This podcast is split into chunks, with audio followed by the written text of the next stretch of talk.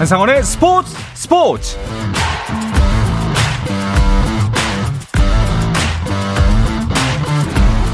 스포츠가 있는 저녁 어떠신가요? 아나운서 한상원입니다. 오늘 하루 이슈들을 살펴보는 스포츠 타임라인으로 출발합니다.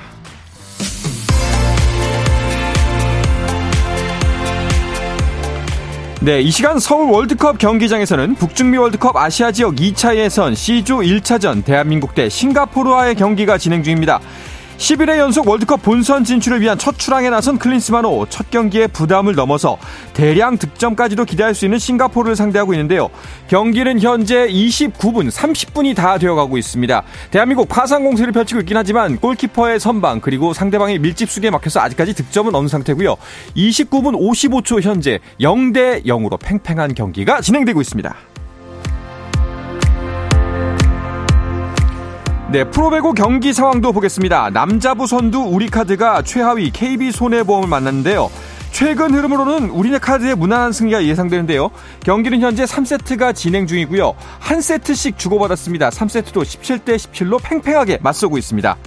자, 여자분은 선두권 경쟁에 합류하고 싶은 3위 현대건설과 하위권에서 벗어나야 하는 6위 IBK 기업은행과의 경기입니다. 역시 3세트가 진행 중이고 첫 번째 두 세트는 모두 현대건설이 가져갔습니다. 두 번째 세트 24대 21로 현대건설이 3세트까지 가져가기 단 1보를 눈앞에 두고 있습니다. KBL 프로농구 코트에서도 두 경기가 열리고 있습니다. 선두를 질주하고 있는 원주 DB의 경기가 눈길을 모으는데요. 상대는 공동 5위 울산 현대 모비스입니다. 4쿼터가 막 시작됐고요. 72대 58로 원주 DB가 앞서고 있습니다. 우승 후보로 꼽히고 있지만 시즌 초반에는 부진한 모습인 공동 5위 서울 SK는 한국가스공사와 대결하고 있는데요. 4쿼터가 역시 진행 중입니다. 61대 56으로 5점 차 리드를 서울 SK가 하고 있습니다. 아시아 프로야구 챔피언십에 출전한 우리나라 야구 대표팀이 첫 경기 호주전에서 연장 승부치기에서 나온 노시환의 끝내기 적시타로 3대2 역전승을 거뒀습니다. 미국 프로농구 NBA에서는 경기 도중 상대 선수의 목을 졸라 퇴장당한 골든스테이트의 드레이먼드 그린이 5경기 출전 정지 징계를 받았습니다.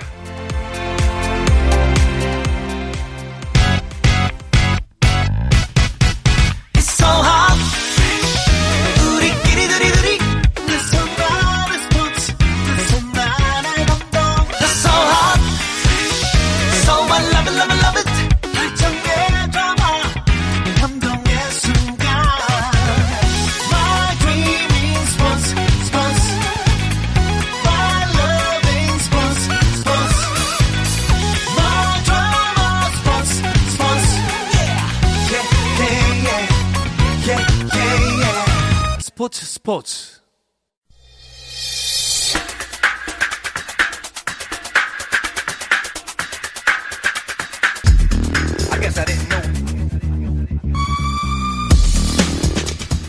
목요일의 축구 이야기 해축통신 오늘은 현재 진행 중인 대한민국 대 싱가포르의 북중미 월드컵 2차 예선 경기를 중심으로 11월 A매치 주간 소식들을 전해드리도록 하겠습니다. 풋볼리스트의 김정용 기자 그리고 박찬아 축구 해설위원과 함께합니다. 두 분 어서 오십시오. 네 안녕하세요. 네 안녕하세요. 반갑습니다.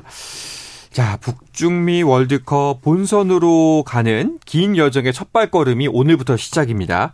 어, 현재 경기의 32분, 33분을 향해 가고 있는데요. 지금까지의 경기 양상은 어때 보이나요? 어, 네, 한국이 싱가포르를 상대로 뭐 홈이기도 하고 뭐 전력차가 정말 확연하기 때문에 엄청나게 몰아붙이고 있는데 33분이 된 현재까지도 상대 선방과 몇 가지 불운 그리고 공격 작업에 정교하지 못한 면들이 맞물리면서 음. 0대 0이고요. 말씀드리는 방금 한국이 크로스바를 한번 강타했는데 아깝게 안으로 들어가지 않고 밖으로 튕겨 나왔네요. 네. 박찬호 위원은 어떻게 보셨어요? 싱가포르가 밀집 수비 형태로 우리 공격을 뭐 꽁꽁 어, 묶을 준비를 할 것이다라는 예상은 가능했고요. 실제로 싱가포르 선수들의 좋은 수비 집중력이 돋보이고 있습니다. VAR 비디오 판독이 있었다면은 우리가 득점을 인정받을 수 있는 장면들이 있기도 했고요. 네. 그리고 점점 전반 중반부 넘어가면서 우리가 기회를 잡고 있는 걸 봤을 때는 싱가포르가 체력적으로 떨어지는 후반에는 그래도 우리가 좋은 기회를 더 많이 만들지 않을까. 음. 지금은 이제 전반 34분 막 넘어가고 있는데 뭐 경기 흐름은 그렇게 나쁘지 않다는 생각입니다. 네. 경기 전에 그 홍현석 선수가 정강이 부상 소식을 알리면서 소집에서 제외가 됐습니다. 네, 어, 정강이 부상인데 이제 큰 건 아니고 음. 피로골절 초기입니다. 음. 피로골절이라는 게 이제 누적된 충돌로 인해서 생기는 것이기 때문에 언제 한번 꽉 다치는 게 아닌데 대표팀에서 정강이 좀 불편하다고 해서 검사를 해 보니까 이제 피로골절 초기고 앞으로도 어, 심화될 수가 있다 음. 이런 진단이 나왔다고 해요. 그래서 선수 보호차 이번 경기에선 제외를 했고요. 요 경기까지 관중석에서 보고 이제 이어지는 나머지 대표팀 일정은 이제 소화하지 않고 먼저 해제가 될 거고요. 대신에 박진섭 선수가 들어왔는데 네. 이 선수 스토리가 상당히 재밌죠. 박진섭 선수는 대학 졸업하고 프로로 넘어올 때 프로팀을 못 찾아서 실업축구에서 시작했던 선수예요. 음. 실업팀, 프로 2부 안산, 프로 2부 대전, 프로 1부 최강팀 전북까지 갔고 올해 어, 원래 태극마크를 한 번도 한 적이 없는 선수였는데 아시안 게임 와일드 카드로 선발돼서 수비의 음. 주축으로서 금메달리스트가 됐죠. 어. 그리고 그 기세를 몰아서 이번에 생애 첫 A 대표팀에 승선하게 됐습니다. 그렇군요. 뭐 대체자로 들어왔지만 또 오늘 또 멋진 활약 보여주길 기대를 해보도록 하겠습니다. 자, 선수단의 변화가 약간은 음. 있었기 때문에 선발 라인업이 어떻게 짜여질지 궁금했는데요. 김정용 기자가 오늘 어떤 선수들이 선발로 등장을 했는지 말씀을 전해주시죠. 어, 네, 클리스만 감독은 지난 한 8월부터는 거의 아예 변화를 주지 않다시피 하고 있거든요. 네. 그래서 다 예상하신 대로 나왔다고 보시면 되겠습니다. 골키퍼 김승규 선수 나왔고요. 포백은 이기재, 김민재, 정승현, 설령우. 클린스만 이후 자리 잡은 4명이 고도로 나왔습니다. 미드필더가 좀 변화가 있는데 전문 수비형 미드필더로 뛰었던 박용우를 뺐고요. 음. 어, 황인범을 중심으로 이재성, 이강인 등이 있고 그다음에 공격진에는 왼쪽 측면에 황희찬, 최전방에 조규성, 조규성 뒤에서 활동하는 손흥민이 배치돼 있습니다. 그렇군요. 뭐 예상 아니죠? 예상 가능한 선수를 선발로 다 나왔다고 볼 수가 있는데요. 네. 큰 변화가 하나 있는 게 중앙 미드필더의 변화를 바꿨어요. 음. 오늘 싱가포르가 아무래도 우리와 경기를 하면서 밀집 수비로 준비를 할 것이다 예상 가능했다고 말씀을 드렸잖아요. 그래서인지 황인범 선수를 이제 중원에 배치하고 박용우 선수가 그동안은 어, 수비형 미드필더 포지션에 계속 뛰다가 오늘은 박용우 선수가 나오질 않고 황인범 선수 나오고 또 이재성 선수, 이강인 선수 이렇게 해서 역삼각형 형태의 미드필드 구성을 만들어 놨는데요. 뭐 공격 변화 없고 지금 수비 변화 없고 뭐 골키퍼는 계속 김승규 선수가 지키고 있고 근데 중원에서 변화가 있는 것이 오늘 경기에 있어서는 가장 이색적이고 음. 그리고 예상 못한 포인트가 아니었을까 싶습니다. 어 그래도 감독 역할을 하기는 네 아닙니다. 네. 자그 싱가포르가 그 객관적인 전력에서는 분명히 우리나라보다 약체이긴 합니다만 그래도 월드컵 예선 첫 경기입니다. 또 날씨가 좀 많이 춥기도 하고 여러모로 하긴 한데 어 이런 비판이 있을 수도 있어요. 그래도 싱가포르인데 너무 베스트로 나온 거 아닌가? 근데 이제 사실 그 말을 앞선 2개월 동안 네. 했었으면 좋아요. 음. 그, 그 많이 해 왔는데 클리스만 감독이 나는 고집이 있다라고 이제 얘기하면서 그런 비판들을 이제 귓등으로 들었기 때문에 어, 지난 10월 A 매치 같은 경우에 평가전이었기 때문에 말씀하신 대로 좀 새로운 선수를 시험해 본다든지 체력이 고갈된 선수들을 일찍 뺀다든지 이럴 수 있었거든요. 네. 전혀 그러지 않았습니다. 그리고 이제 이번 음. 달부터는 이건 실전이기 때문에 물론 월드컵 2차에서는 무조건 다 주전이 나와야 되는 대회는 절대 아닙니다. 2차에서는 워낙 수월한 대회라서 매 경기 승리에만 매몰되지 않고 계속 실험을 해 나가면서 치러야지 결국에는 팀이 강해지거든요. 네네. 그리고 첫 경기니까 뭐 주전이 나온 것 자체는 뭐 정상적인 일이긴 합니다. 사실 그 제가 이 말씀을 드린 또 이런 비판 지점의 그 뒤에는 뭐 이제 몇몇 선수들의 혹사 논란이 있기 때문입니다. 특히 김민재 선수가 대표적이죠. 네. 제가 뭐 다른 방송에서도 몇 번 얘기를 했습니다만 바이렌 미렌도 그렇고요. 지금 김민재 선수의 소속팀이죠. 그리고 우리나라 대표팀도 그렇고 각자의 사정으로 인해서 김민재 선수를 쉬게 해줄 수 있는 여유가 없을 것이다. 네, 그래서 언젠가는 문제가 발생하지 않으면 가장 좋겠지만 언젠가는 문제가 발생할 지금 위험성이 계속 올라가고 있는데 누가 더 운이 없느냐로 지금 가고 있거든요. 네. 네. 지금 바이른 미네 쪽에서 운이 없어서 거기서 터지느냐 아니면 지금 우리 대표팀에서 터지느냐. 물론 제가 절대 김민재 선수가 부상당해야 된다 이런 마음이 있는 게 아니라 건강해야 돼요. 음. 건강하게 잘 뛰어야 되고 그것이 가장 최선임은 맞는데 지나치게 많은 플레이 시간이 있는 것도 사실이에요. 그렇죠. 네, 근데 바이렌 미렌도 지금 상황이 여의치 않고 우리 대표팀도 김민재 선수가 없는 수비 라인은 생각할 수도 없고요. 심지어 박진섭 선수가 대체 발탁되기 전에 이번 월드컵 최종전에서 우리 중앙 수비수가 딱 3명이었어요. 네, 그럴 정도로 그냥 김민재 선수는 있는 셈 치고 음. 이거는 없다라는 가정 자체가 없는 거예요. 음. 네, 그래서 문제가 발생하지 않아야 되는데 우려스럽긴 하죠. 그렇죠. 그러니까 월드컵 2차 예선 같은 경우에는 기본적인 엔트리가 23명이지만 뭐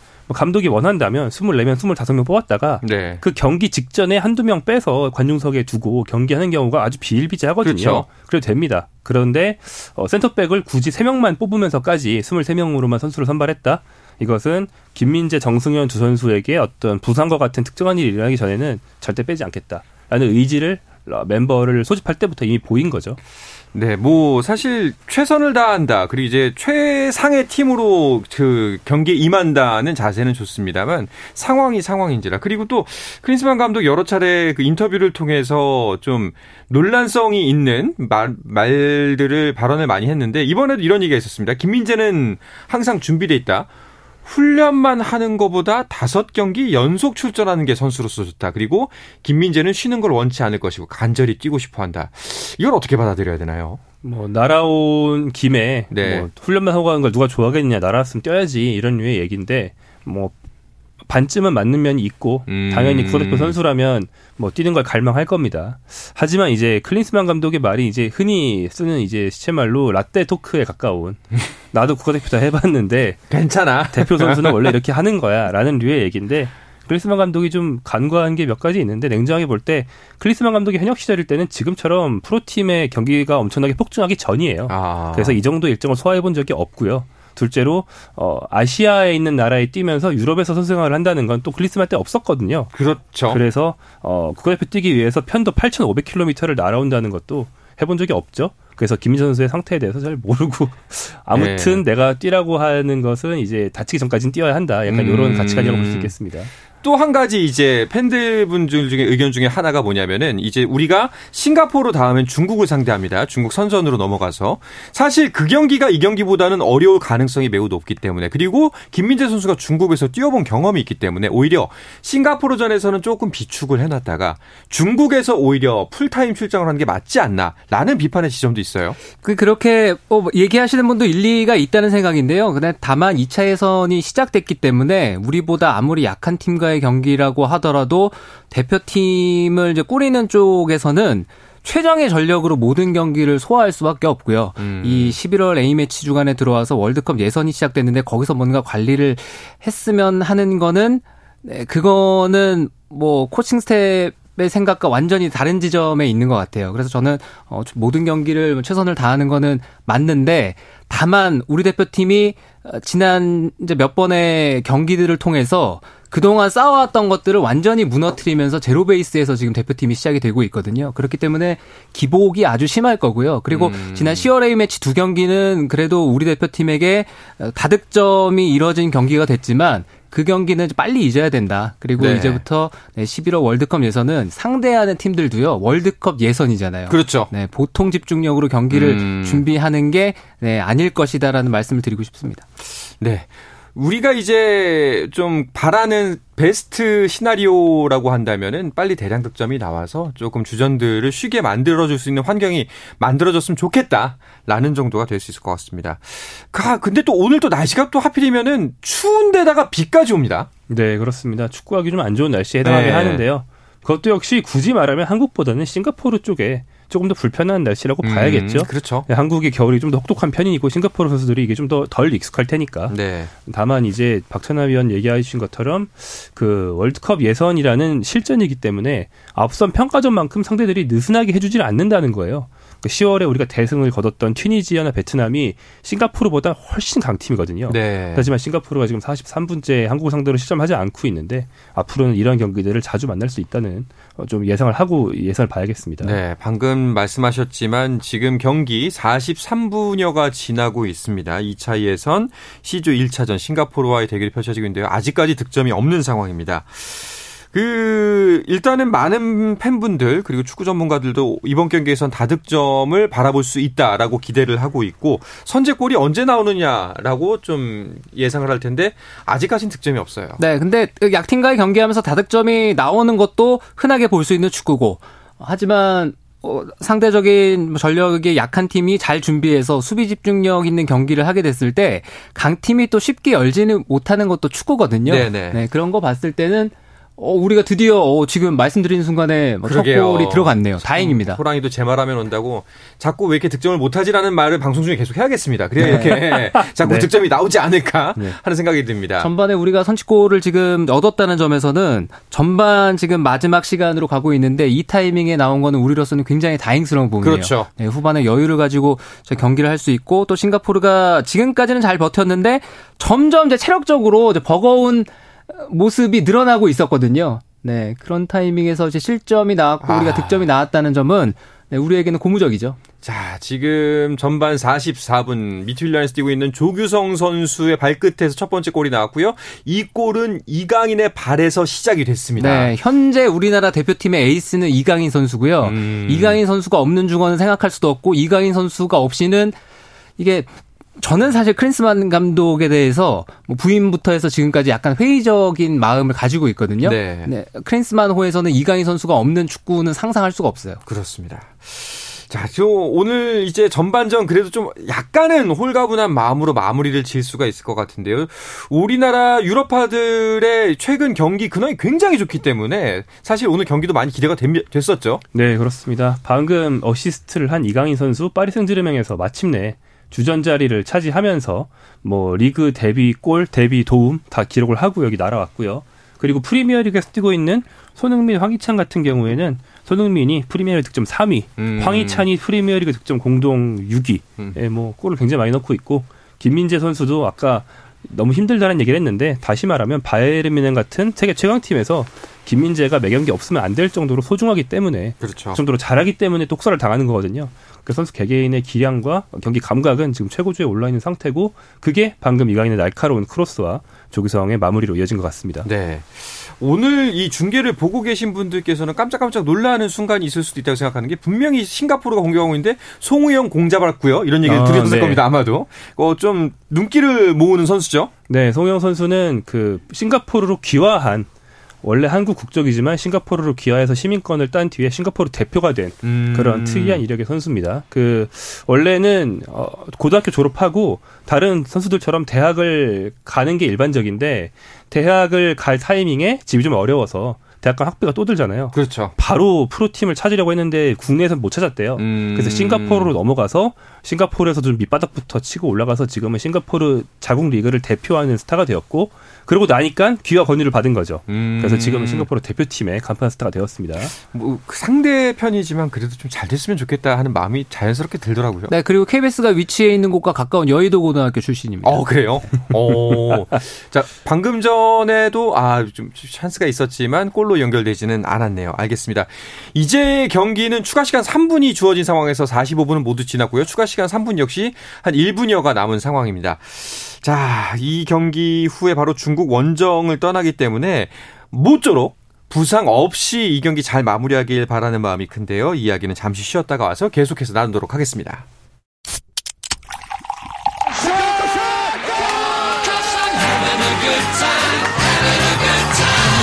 치열한 하루를 보낸 당신과 함께 마시는 짜릿한 스포츠 한 모금. 매일 저녁 8시 30분 한상원의 스포츠 스포츠. 네, 유럽파 축구 선수들 소식을 중심으로 해외 축구 이야기를 나누는 목요일의 축구 이야기 해축통신. 오늘은 유럽파들이 뛰고 있는 축구 대표팀 경기 소식으로 함께하고 있습니다. 박찬아 축구 해설위원 fut볼리스트 김정용 기자와 이야기 나누고 있습니다. 자, 서울 월드컵 경기장에서 펼쳐지고 있는 북중미 월드컵 아시아 지역 2차 예선 C조 1차전 싱가포르와의 경기 추가 시간 3분이 모두 지났고요. 아마 심판의 호각이 울렸습니다. 지금 막 이렇게 조규성의 40 전반 44분 골로 선취골로 1대 0으로 전반을 마치게 됐습니다. 다행이네요. 네, 상당히 다행이고 또 조규성 선수가 골을 터뜨렸다는 점에서는 조규성 선수가 뭐 최근에 소속팀에서도 그렇고 골이 약간 침묵의 어떤 음. 그래프를 그리고 있었거든요. 네, 유럽 가서 초반에는 상당히 컨디션이 그렇죠. 좋다가 아마 대표팀을 계속 왔다 갔다 하는 그런 여파도 있었을 거예요. 네, 아무래도 한국을 왔다가 다시 소속팀 돌아가는 이런 일정 자체가 선수들에게는 체력적으로 너무나 힘든 그리고 음. 또 시차가 계속 바뀌면서 네, 사이클이 무너지면은 그걸 또 어, 다시 올리는 데까지 시간이 필요하고 이런 부분들이 아마 조경 선수가 또 처음 어, 경험을 하는 시즌이잖아요. 네. 그래서 최근에는 약간 이제 부침이 있었는데 조규성 선수 쪽에서 골이 나왔다는 것도 우리에게는 긍정적이죠. 그렇습니다. 자, 2차 예선이라고 말씀드렸는데요. 2차 예선 같은 경우에는 우리가 어, 긴장을 해야겠지만 크게 걱정할 정도는 아니잖아요. 네, 그렇습니다. 2차에서는 뭐 객관적으로 볼 때 수월한 상대들을 만나게 되고요.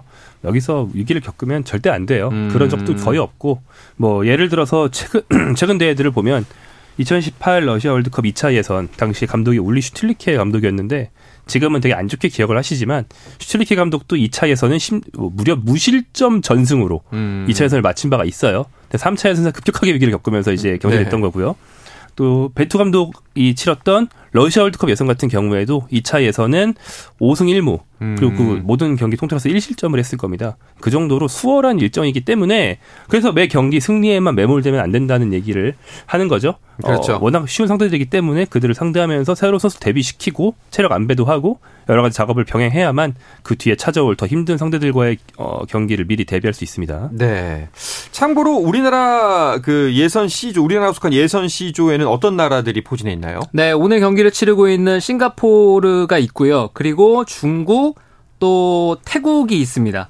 네, 이런 팀들과 같은 조에 속해 있기 때문에 네. 여기서 이제 상위 이게 2위가 돼야 네, 1, 2위를 해야 네, 마- 다음 예선으로 넘어가거든요. 음. 네, 그렇기 때문에 객관적인 전력이라든가 뭐 피파 랭킹이라든가 우리의 상대 전적이라든가 지금 가지고 있는 전력이라든가 모든 것들을 종합해 봤을 때는 네, 우리가 좀 수월하게 보낼 수 있는 월드컵 예선이죠. 그리고 또 보시면 중동이 없어요. 그죠? 아, 다 맞네요. 동아시아 아니면 동남아시아인데 이게 어차피 상대의 실력은 우리보다 낮을 수밖에 없고 그 이동 거리나 뭐 상대국이 들어가기 힘든 나라에 있다던가 음. 이런 게 문제인데 하나도 없거든요. 네네. 상당히 쉬워, 수월한 일정이기 때문에 오히려 이럴 때 이동 거리를 최소화할 수 있는 K리그 국내파들을 많이 테스트하면 좋아요. 아. 그들이 능력을 발휘할 수 있고 체력적으로도 좋고 부담이 없잖아요. 이제 앞으로 그런 작업이 좀 병행되면 굉장히 좋겠죠. 그렇습니다.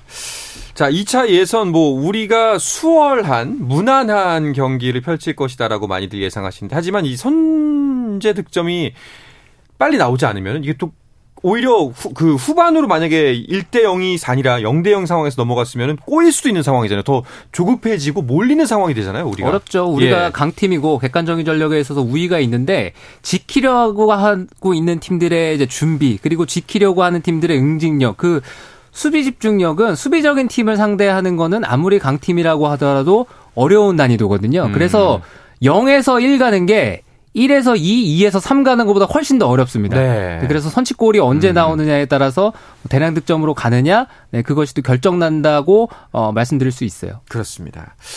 자, 그리고 이제 뭐이 월드컵 예선이긴 합니다만 또 이 지금 대표팀의 경기가 사실상 아시안컵에 대비한 뭐 훈련과도 같은 또 경기이기 때문에 더 경기 내용에 집중할 수밖에 없잖아요. 네, 이번 11월 2연전 이후에는 이제 아시안컵 소집이 바로 다음 소집이에요.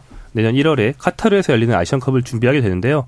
클린스만 감독이 지금 어 거의 라인업에 변화를 주지 않고 엔트리에도 음. 변화를 주지 않아서 뭐 일각에서는 일을 너무 안 하는 거 아니냐. 그러니까 새로운 선수를 찾으러 아, 다니는 왜 노력을 안 하는 거 아니냐. 있었어요. 예. 뭐 약간의 변화. 예. 네. 굉장히 소폭의 변화밖에 없기 때문에 네. 그런 비판들이 있는데 클린스만 감독이 지금 내세울 수 있는 근거가 바로 이겁니다. 지금은 아시안컵이 직전이기 때문에 음. 주전의 어, 조직력을 최극대화하는 게 우선이지 새로 선수를 수혈할 때가 아니다. 뭐 그 말을 이제 그런 근거를 들 대고 있으니까 아시안컵이라는 결과로 증명을 해야겠죠. 그렇습니다. 자, 그리고 오늘 일단 싱가포르와의 경기 무사히 마치기를 바라야 될 것 같고요. 그리고 다음 경기가 사실은 조금은 걱정이 됩니다. 중국 과의 일전인데 심지어 또 중국 홈 경기이기 때문에 더 걱정이 돼요. 네, 중국 어, 원정 경기를 우리가 치러야 되는데 중국이 그래도 괜찮은 경기를 하기를 기대해 봐야 되겠죠. 네, 중국도 계속해서 대표팀 전력을 끌어올리기 위한 그런 단계를 밟아가고 있는데 뭐 최근에 보면 대표팀 성적도 그렇고 그리고 선수 구성도 그렇고 네, 원하는 모습을 만들어내질 못하고 있어요. 음. 그래서 아마 중국 팬들도 우리를 상대로 중국 선수들이 좋은 경기 하기를 바라고 있을 거고요. 예전처럼 그렇게 뭐 거칠고 난폭하면서 우리에게 해를 입힐 만한 이런 모습들이 안 나오기를 바라고 있지 않을까요? 네, 그런 음. 모습들을 우리가 기대해 봐야 되겠죠. 그렇습니다. 중국과의 경기는 다음 주에 이제 예정이 되어 있고요. 자, 그리고 다른 조도 간단하게 살펴보면은 일본하고 북한이 같은 조네요. 네, 그렇습니다. 일본, 북한, 시리아, 미얀마가 함께 비조에 있습니다. 그래서 이 둘이 맞대결을 하는 게 벌써부터 좀, 좀 궁금해지는데 특히 북한 원정은 어느 나라에나 굉장히 어렵지만 일본 같은 나라가 북한 원정을 간다는 건 그럼 북한은 우리 한국에 비해서도 반일 감정이 훨씬 더 세게 남아있기. 때문에 네. 뭐 엄청난 고초를 겪을 거거든요. 아마 그 경기 앞뒤로 많은 후일담들이 나오지 않을까 생각이 됩니다. 일본은 어 일단 이번 달에는 미얀마, 시리아를 상대로 먼저 경기를 하고요. 네. 북한과의 경기는 뒤로 미뤄뒀습니다. 그렇습니다. 자, 지금 아시아 지역에서는 월드컵 예선이 펼쳐지고 있고요. 다른 대륙에서는 어떤 A매치 일정이 진행되고 있나요? 어, 네. 유럽에서는 유로 예선이 진행 중인데 어, 스위스가 이스라엘과 경기를 했는데 이스라엘이 그 전쟁 때문에 지난 10월 경기를 다 미뤘어요. 네. 그래서 이번 11월에 다른 나라들은 다 두 경기 하는데 수년 경기까지 해서 이스라엘만 네 경기를 합니다. 음. 그 중에 두 경기를 이미 했고요. 이제 스위스와 이스라엘의 경기가 이미 진행이 됐고 그리고 이제 K리거들이 유로 2024 본선에 가기 위해서 각국에서 노력을 하고 있거든요. 음. 헝가리의 마틴 아담, 알바니아의 아사니 이 선수들이 울산과 광주 소속인데 이 선수들은 올라갈 것 같아요. 어. 예. 근데 지금 관건이 되고 있는 선수가 몬테네그로 대표인 무고사, 인천 무고사, 유나이티드 공격수. 예. 이 선수의 모국인 몬테네그로는 지금 어, 아직 애매합니다. 앞으로 음. 2연전에서 좋은 성적을 내야만 올라갈 수 있습니다. 알겠습니다. 자, 마지막으로 간략하게 이제 후반전, 우리나라가 싱가포르와의 어, 경기에서 좀 이 부분을 주력하면 좋을 것 같다라는 이야기, 관전 예상을 한번 하면서 마무리하면 어떨까 싶은데요. 먼저 박찬하 위원부터 전해주시죠. 저의 예상은요. 예. 이 경기는 그냥 저희가 이겼습니다. 네. 좀 아쉬운 부분이 있다면 어느 게 있을까요? 아쉬운 부분은 비단 오늘 경기로 한정될 것 같지는 않고요. 우리가 너무 선수들에게 네, 각자의 자율성이 너무 극대화된 음. 축구를 보이고 있다. 이런 부분들을 조정을 하면서 경기를 했으면 하는 바람이 있습니다. 알겠습니다. 어떠세요, 김정현 기자는? 어, 저는 뭐 저도 이겼다고 생각은 하고요. 박진섭 선수가 데뷔했으면 좋겠습니다. 알겠습니다. 자, 지금 이제 하프타임이 진행 중이고 있습니다. 앞서 말씀드렸다시피 대한민국의 월드컵 아시아 2차 예선 C조 싱가포르와의 경기는 대한민국의 선반, 어, 전반 44분에 조규성 선수의 선취점으로 1대 0으로 앞서고 있는 상황입니다. 자, 후반전에도 많은 우리 국가대표팀을 위해서 많은 응원 부탁드리고요. 오늘 이야기를 끝으로 해축통신을 마치도록 하겠습니다. 풋볼리스트의 김정용 기자, 박찬아 축구 해설위원과 오늘 이 시간 함께 했습니다. 두 분 고맙습니다. 안녕히 계세요. 고맙습니다. 자, 내일도 저녁 8시 30분에 뵙겠습니다. 한상원의 스포츠 스포츠!